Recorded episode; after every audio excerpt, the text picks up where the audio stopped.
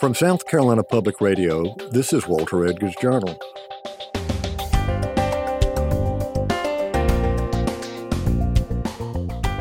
I'm Walter Edgar, and this is a podcast about South Carolina culture and history, with a nod to all things Southern. I'll be joined today by my producer and co host, Alfred Turner. And our guest today is Peter Cozzens, an international award winning author and editor of 18 books on the American Civil War and the American West.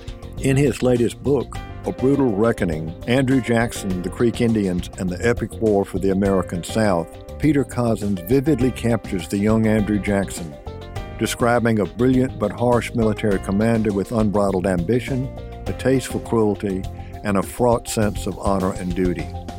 Jackson would not have won the Creek War without the help of Native American allies, yet he denied their role and even insisted on their displacement, together with all of the Indians of the American South in the Trail of Tears.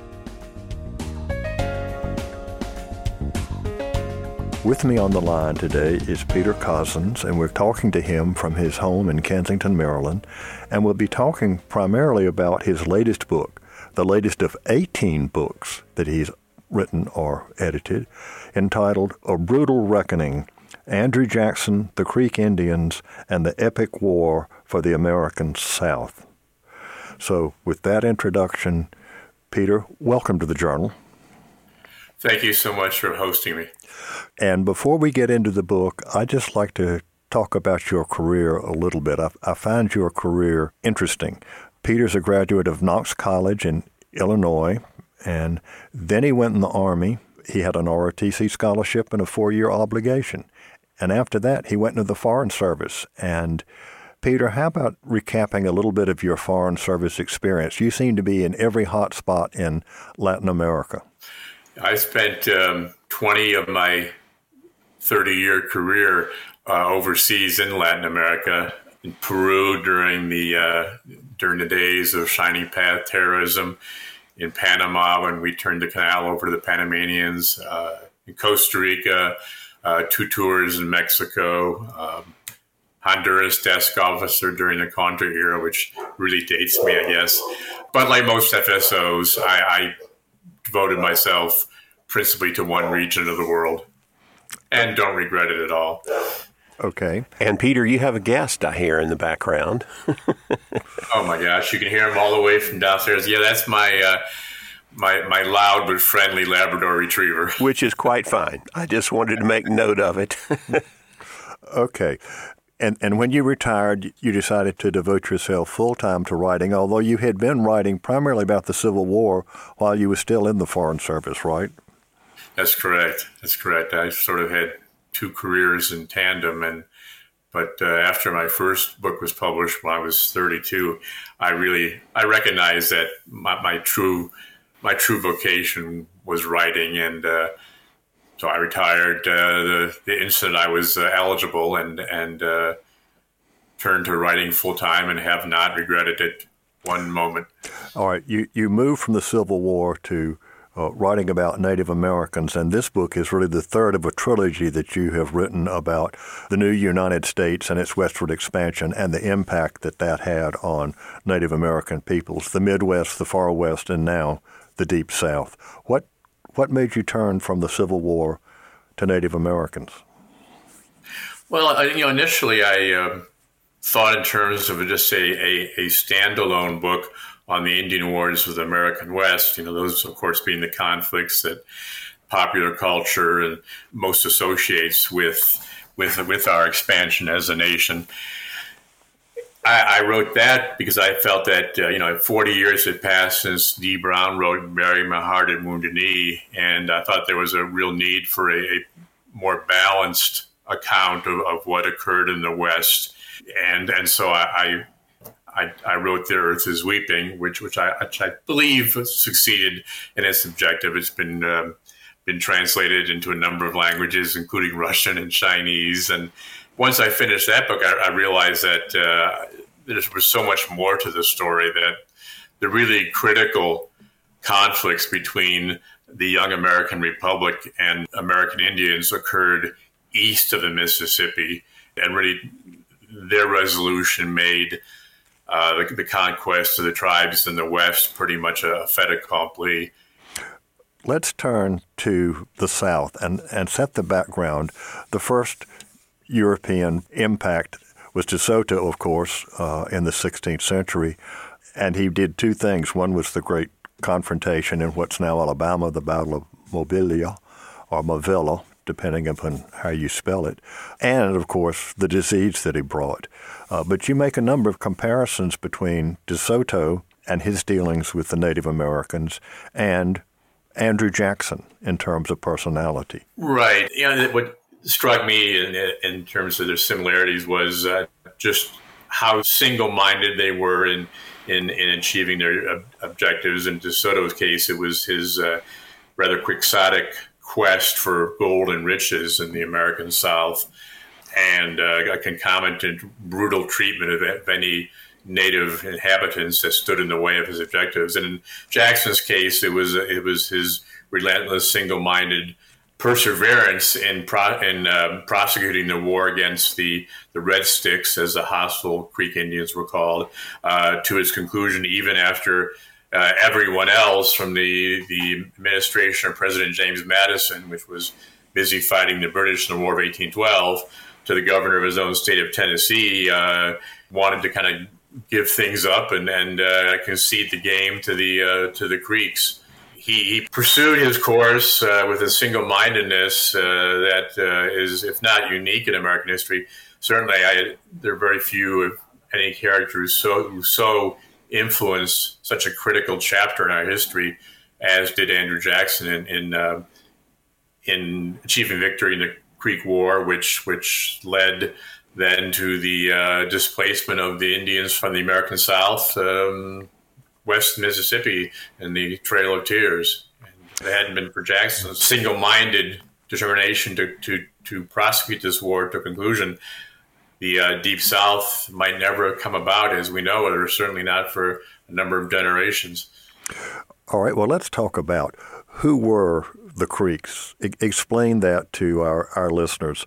Um, sure. The, the book begins, as you mentioned, with uh, De Soto's march through the Deep South in the mid 1600s, and, and I spent a good deal of time um, on the development of the Creek Creek people and their culture and, and their interactions with the British and French and Spaniards and, and ultimately the Americans after the Revolution. But the, the bulk of the narrative and the real action begins at the turn of the um, 19th century, uh, just preceding the War of 1812. And at, at that time, the American South, as we know it, did not exist. The Creek Indians were a, a loose confederation of largely autonomous villages that claimed as their domain all of modern Alabama, as well as the western half and the southern portion of Georgia. So they, they controlled a huge swath of what is today the Deep South. And the other three major tribes in the South were the Cherokee, who who controlled a good portion of northern Georgia, as well as southeastern Tennessee and western North Carolina, and then there were the uh, Chickasaw and Choctaw Indians who pretty much split the northern two thirds of Mississippi between them. So the, the, Deep South, as we know it, was was largely in uh, native hands at the turn of the 19th century, and the Creeks, numbering about 25,000, were the were the dominant people among those four Indian nations in terms of both the amount of land they claimed and their numbers. The Creeks, although there were, as you mentioned, they were autonomous villages, some of the Creeks uh, had begun to westernize. They had begun to intermarry with Europeans, creating a half caste, a mestizo, and there were those who were talking about tribal purity. So there is a Creek War with Andrew Jackson, but before that, there's a civil war within the Creek Nation, is there not? That's right. The the Creeks were known as the Muskogees, and that is that, that's what they called themselves then, based on the shared Muskogean language. But they were known to to, uh, to the British and the Americans as Creeks because the first the first British traders who met them found them residing on creeks or rivers and began calling them creeks. But the, the Creek people divided into what were known as the Upper Creek and the Lower Creek, and that depended on their location with respect to the principal uh, trading route into the Creek country. Those living to the north and west were the Upper Creeks. Those to the south and east were the lower creeks. And it was the lower creeks, in a, in a nutshell, who living closer to whites, living closer to uh, Georgia's settlers and to traders and, and more prone to intermarriage, they began to accommodate, assimilate some aspects of, of, of white culture, agriculture, um, things of that nature, while the upper creeks, being farther removed from the whites and more suspicious of, of, of American intentions and encroaching on their land, maintained uh, traditional values. The tensions between the upper and lower creeks burst into a civil war in 1812, almost concurrent with the outbreak of the War of 1812. And the Upper Creeks, who fomented the Civil War, called themselves the Red Sticks after the traditional red clubs they carried. And they were led by prophets who, who believed that they could return all of the Creek Confederacy to a, to a pure, more traditional Creek way of life, uh, impervious to American influence. So, in essence, this was a 19th century cultural war. Uh, exactly. Exactly. It was. It was the um, started as the the most brutal internecine war within one Indian nation. All all Indian tribes and nations tended to split uh, throughout history between those who sought accommodation with, with the Western American Republic and those who advocated resistance, but nowhere was it more profoundly violent than, than in the Creek Nation. Weren't a number of the leading figures in among the lower creeks mixed caste? Not only among the lower creeks, but among the Red Sticks as well. You had, for instance, the, the principal prophet of the Red Sticks was a fellow named Josiah Francis. Their principal military leaders were uh, Paddy Walsh and William Weatherford. I mean, these are hardly hardly typical Indian names, and that came about again because of this intermarriage of of uh, British, first British, and then during the Revolution, Tories who intermarried with Creek women from prominent clans, and this was a matrilineal society. So, if you were a male born of a, a Creek uh, woman and a, and a white man, you took on the, the surname of your father, but you found your place in Creek society based on your mother's ties and the the uh, mixed race element of the creek, both the upper and lower creeks, by the early 19th century had had achieved uh, achieved dominance uh, over Creek political uh, life. So, Peter, you, you're talking about this conflict between these two groups with opposing views among the Creeks as being particularly explosive, particularly big and violent as opposed to things that had happened, divisions that had happened amongst other Indian tribes and nations. Is there any way to account for why this one was particularly big and bad?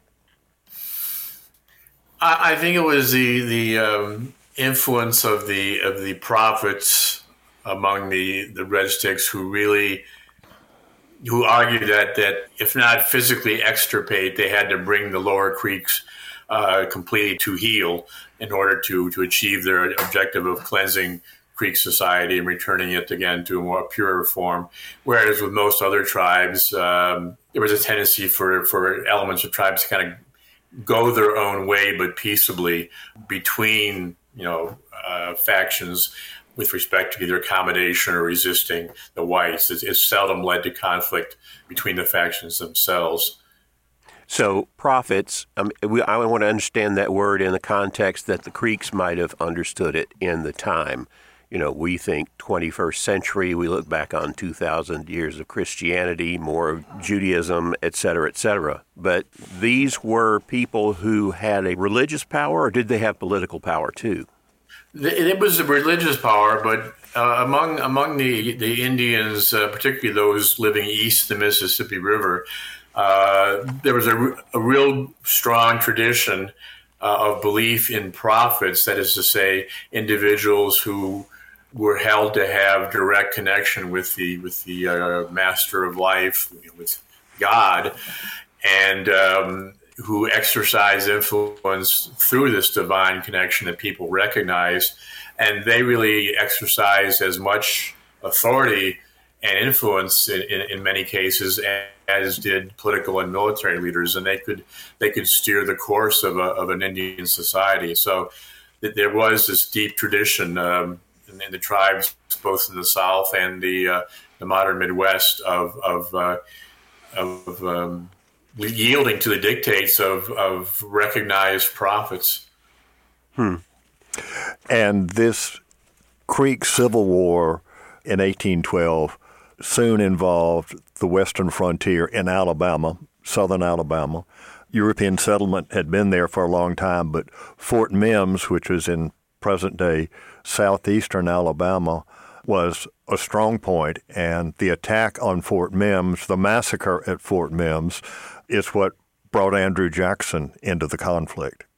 You know, what happened in a nutshell was in what's called a, was called the Tensaw region, a district about 50 miles north of Mobile, had become settled by mixed mixed race, you know, Metis Creeks who didn't want to be part of the Creek Confederacy anymore. They wanted to go their own way and, and become small plantation owners, and uh, they welcomed whites into their midst. And say you had this pocket uh, on the on the western edge of the Upper Creek country of kind of recalcitrant people who still, you know, by virtue of the matrilineal society, society were uh, Creek and the, the Upper Creeks believed them to be subject to their jurisdiction, who were welcoming whites into their midst and rejecting the, the Upper Creeks and subsequently rejecting the Red Sticks and uh, they became a thorn in the side of the Red Sticks, and the Red Sticks made their first move to eliminate that pocket of, uh, of, of, resistance in their midst. Uh, and the, the strongest point was Fort Mims, which was one of a number of, of uh, hastily built stockades that uh, you know, held both Mississippi Territorial Militia and men, women, and children uh, of mixed race uh, and white uh, heritage as well as their black slaves. And that that the Red Sticks attacked Fort Mims on August 30th, 1813, perpetrated the worst massacre of, of women and children uh, by uh, Native Americans in U.S. History, and that that sparked a larger war with the United States and caused the uh, state of Tennessee the, and Georgia and what was then the Mississippi Territory to fear for their very existence, fear that the, the Red Sticks intended to take the war to them as well, which the Red Sticks boasted of doing, and that's how that's how the war became uh, a conflict between the the Red Sticks and the United States. The administration of James Madison, as important as this was, I mean, the future of the Deep South was at stake here. They were so preoccupied with fighting the British in Canada and New York and heck on Chesapeake Bay itself uh, near Washington that they didn't pay a lot of attention to the conflict and it was it was it was fought by the territorial state militia and volunteers. Well, having grown up on the Gulf Coast, Fort Mims was part of our, our local history, and, and the defense at Fort Mims was pretty slack. The gates had been left open for a long time, and sand had washed up against the gates. So when the Indians attacked, they couldn't close the gates to the fort. And the, the Fort Mims had a commander who uh, was an alcoholic who didn't really give a damn uh, much what happened, and actually uh, had sort of um, almost suicidal tendencies. he was a depressive sort and uh, really didn't much care, and uh, the garrison paid the price. You describe what happened probably 250 to 300 people in the fort were killed. And as you mentioned, it was not just whites. In fact, the settlement creeks, so to speak, was the largest group of, of, of folks that were killed and also enslaved persons. So that's what, as you mentioned, that's what brought Andrew Jackson into the picture. Why don't you take up the story there? Because before his great victory at Horseshoe Bend, he had mixed results in waging war in Alabama and Florida, what we would now call Alabama and Florida. Well, they when the, the kind of the Creek War began, it was pretty much left to the, the Mississippi Territory, Georgia, and Tennessee to to conduct the uh, conflict. And because the Mississippi, uh, Georgia, and Tennessee all lay on the, on the periphery of, of the uh, Creek Confederacy, they couldn't communicate well among themselves. And they, they all went at it uh, independently. There were two expeditions launched from Mississippi Territory between the fall of 1813 into the winter of 1814 that failed to permanently occupy any, any land in the Red country and ultimately withdrew. Two expeditions from Georgia that um, achieved limited success but were forced to withdraw also because of uh, supply problems and, and short term enlistments. And uh, Andrew Jackson, at the time the war broke out, he was commander of the West Tennessee Militia.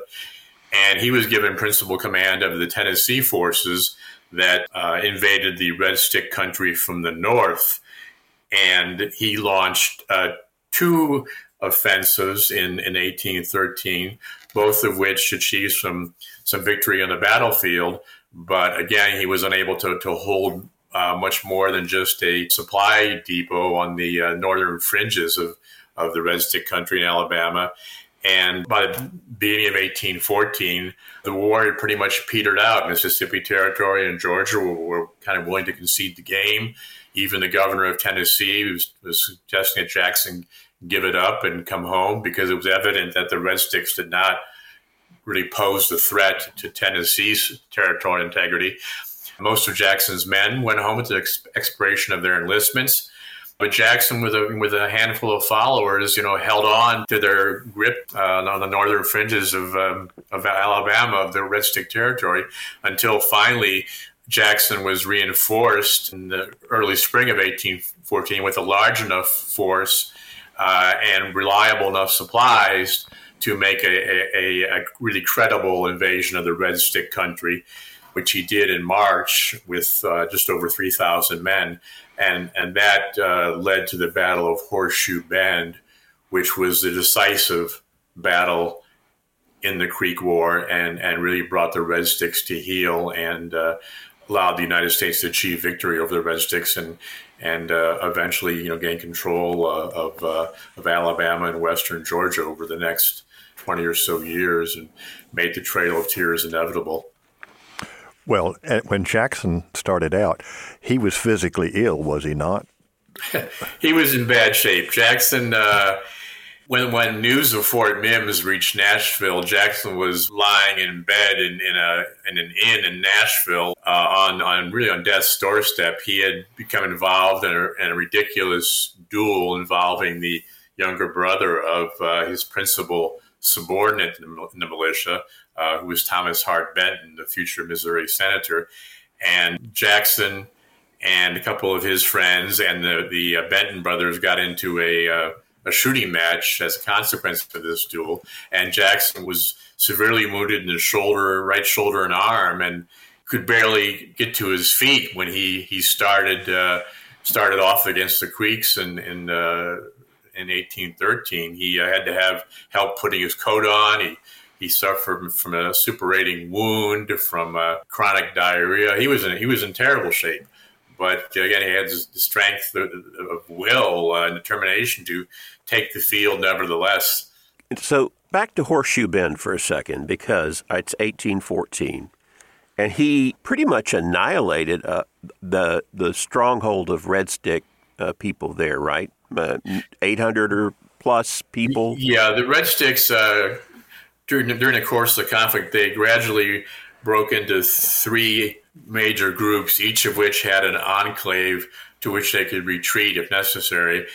Horseshoe Bend was a name given to a peninsula in the Tallapoosa River mm-hmm. in, in um, uh, central Alabama, and it was it was an enclave to about a thousand Red Stick warriors and their families, and they were the only group of Red Sticks who had not really been bloodied at all uh, when Andrew Jackson marched against them in, in, in March 1814.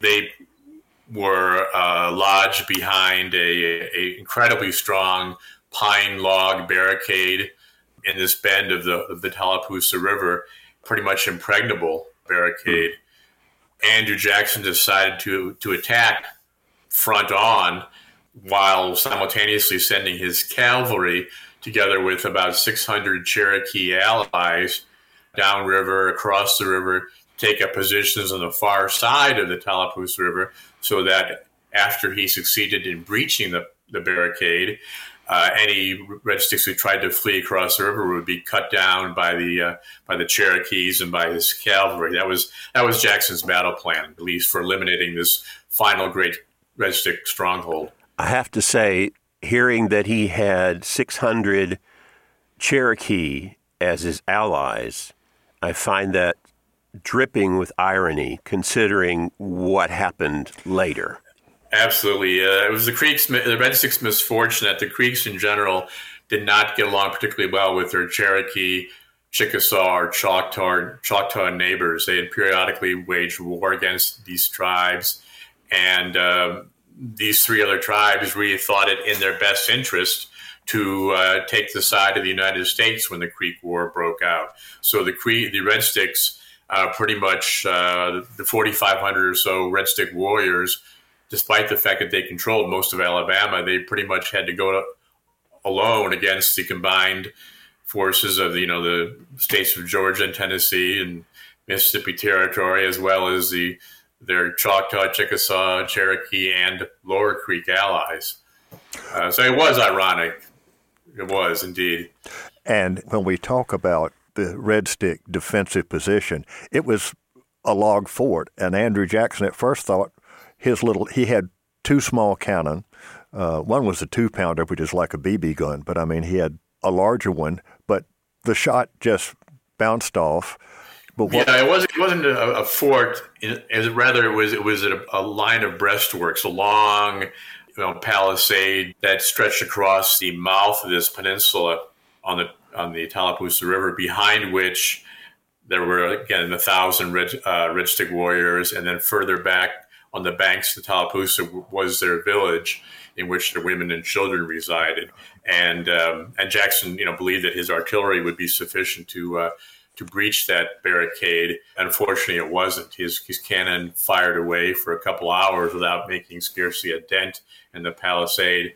And this is a grand irony in that his victory at Horseshoe Bend, his defeat of the Red Sticks, was due not so much to his generalship as to the initiative of a few Cherokee warriors who decided on their own to uh, swim across the Tallapoosa, grab some red stick canoes that were on the bank by their village, and row back across and and seize the the uh, red stick village of uh, Tohopeka, it was called, and uh, it was a, the, the Cherokee seizure of the village that caused a lot of the the Red Stick warriors to abandon the barricade and fall back to defend their families, and and that so so weakened the the uh, the strength of the palisade that Jackson was able to launch a frontal attack and, and, and successfully reach the barricade and and defeat the Red Sticks. It had not been for the Creeks taking, I'm sorry, the Cherokees taking their initiative in, in uh, crossing the river and taking the village,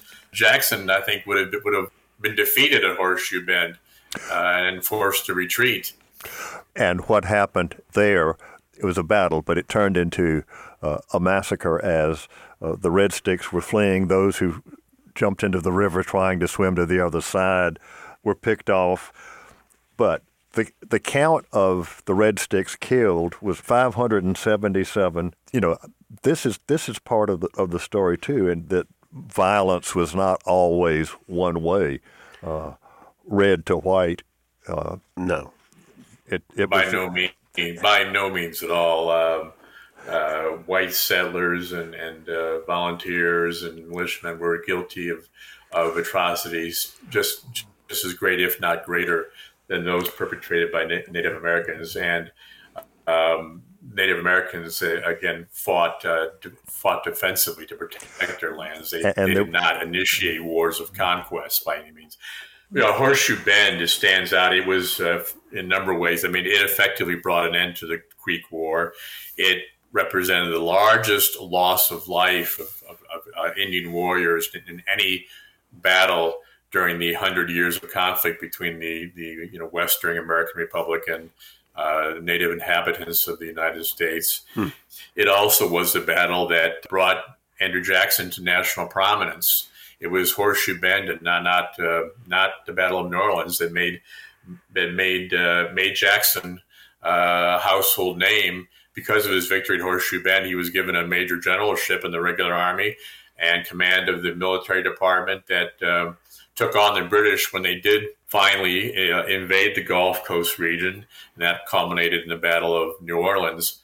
And so, the Horseshoe, victory at Horseshoe Bend set set in motion two things: Andrew Jackson's uh, uh, march to the White House, and uh, ultimately the um, dispossession of Indian lands. Because after Horseshoe Bend, the, the Red Sticks were unable to to mount effective resistance any further, and there was no other you know, Indian people in the South able to resist uh, the Americans. And again, there was a there was a, a slow but inexorable usurpation of, of Indian lands in the South, and uh, uh, which ultimately led to the uh, to the growth of the Cotton Kingdom in the Deep South, and that which in turn led to the American Civil War. So it was an extraordinarily crucial moment in our in our early history.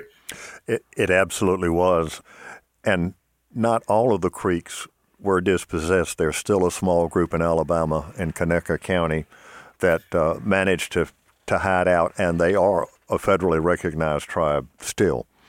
Peter Alfred's giving me the wind up sign, which I I don't always like. I sometimes fuss at him because I, there are a lot of things I would like I would like to cover.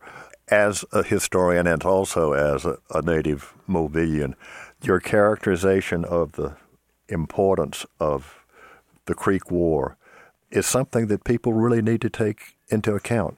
And yeah, it was. I, I consider it after having written these three books. Um, uh, I consider it to be the most significant uh, conflict between uh, American Indians and uh, the United States. Um, you know, in the hundred years of conflict between the revo- end of the Revolution and the, uh, the, the closing of the frontier. I mean, it was the most yeah. consequential. Okay. It created the Deep South and created the conditions for, for slavery to, to be rejuvenated in the South, which uh, in turn led to the American Civil War. So it was a critical critical conflict. And uh, without, uh, again, if Jackson had not been so, so, again, so determined to prosecute this war to conclusion, uh, with the British coming into the Gulf Coast region um, in the later latter part of 1814, uh, had the Creeks, the Red Sticks, I should say, been allowed to maintain their their ground. Um, uh, the whole course of the South Southern history would have been changed. The British would have, would have united with the Red Sticks, and and who knows what would have happened. And uh, where Alabama and Western Georgia, Mississippi, and for that matter, Florida, which was then a Spanish possession and only existed because of the Creek barrier to the Americans, uh, you know, where things would have stood uh, had Jackson not, uh, you know, insisted on on seeing this war through. Well, it's an epic story, and Peter Cozzens, the author of A Brutal Reckoning, Andrew Jackson, The Creek Indians, and the Epic War for the American South. I want to thank you so much for being with us today on The Journal.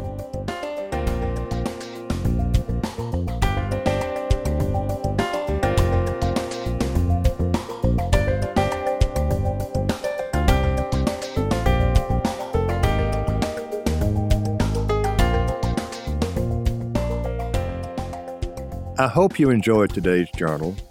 I think that you'll agree after listening to our conversation with Peter Cozzens that the Creek War is one of the most tragic episodes in American history. It led to the greatest loss of Native American life on what is now U.S. soil.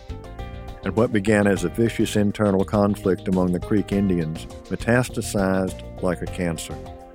The ensuing Creek War of 1813 to 1814 shattered Native American control of the Deep South and led to the infamous Trail of Tears, in which the government forcibly removed the southeastern Indians from their homeland.